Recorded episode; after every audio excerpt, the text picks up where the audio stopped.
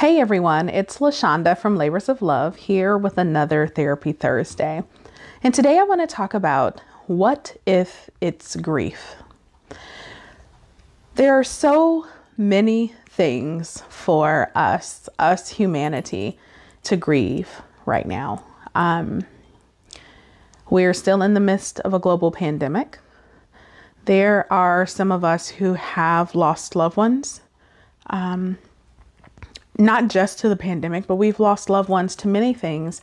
But the social distancing, the quarantining, um, and the measures that have been put in place to slow and stop the spread of COVID 19 has also meant that we have not been able to uh, collectively grieve in ways that we are accustomed.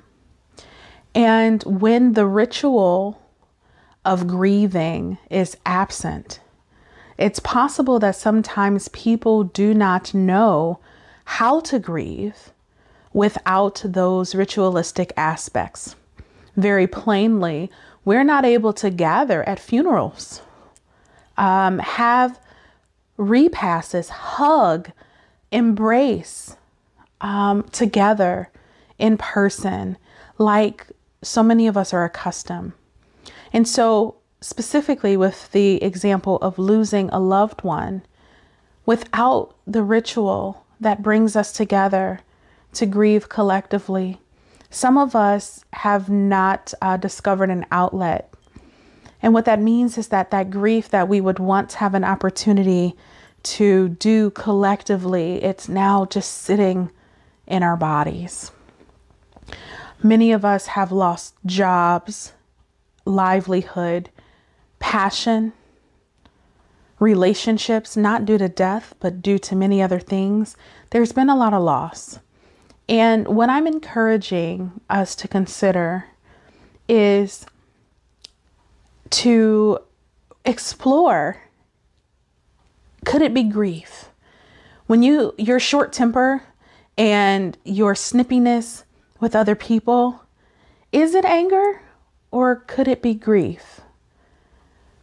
Your disappointment and withdrawal and wanting to just crawl into one of the dark corners of your soul? Is it depression or could it be grief? The quickening of your heart and the the the anxiousness that you're experiencing, is it anxiety or could it be grief? I am in no way minimizing the realities of the depressive symptoms, the anxious uh, symptoms that we have, um, that there are not many things to be angry about. But what I do know is that grief will sometimes manifest itself as an emotion that we're willing to express just so it can get out. Because some of us really have never been taught how to grieve, because many of us have never been really shown and have not experienced the safety to grieve, not just with death, but with loss and with things that we hoped for and didn't come to fruition. But we have been taught how to be angry, how to rage. We've normalized being sad or anxious. But in so many ways, grief has not been normalized. And so I offer this as an opportunity for us to just get curious with compassion. Is what I'm experiencing, is this externalization of what's happening in me actually this thing I think it is? Or is there some unprocessed, unaddressed grief that I have inside that I have not addressed and dealt with? And why is that important? Because if it's grief, but you are addressing anger, the grief will still be there. If it's grief and you've made the decision that it's something else and you put the effort into calming or controlling that other thing, the grief resides.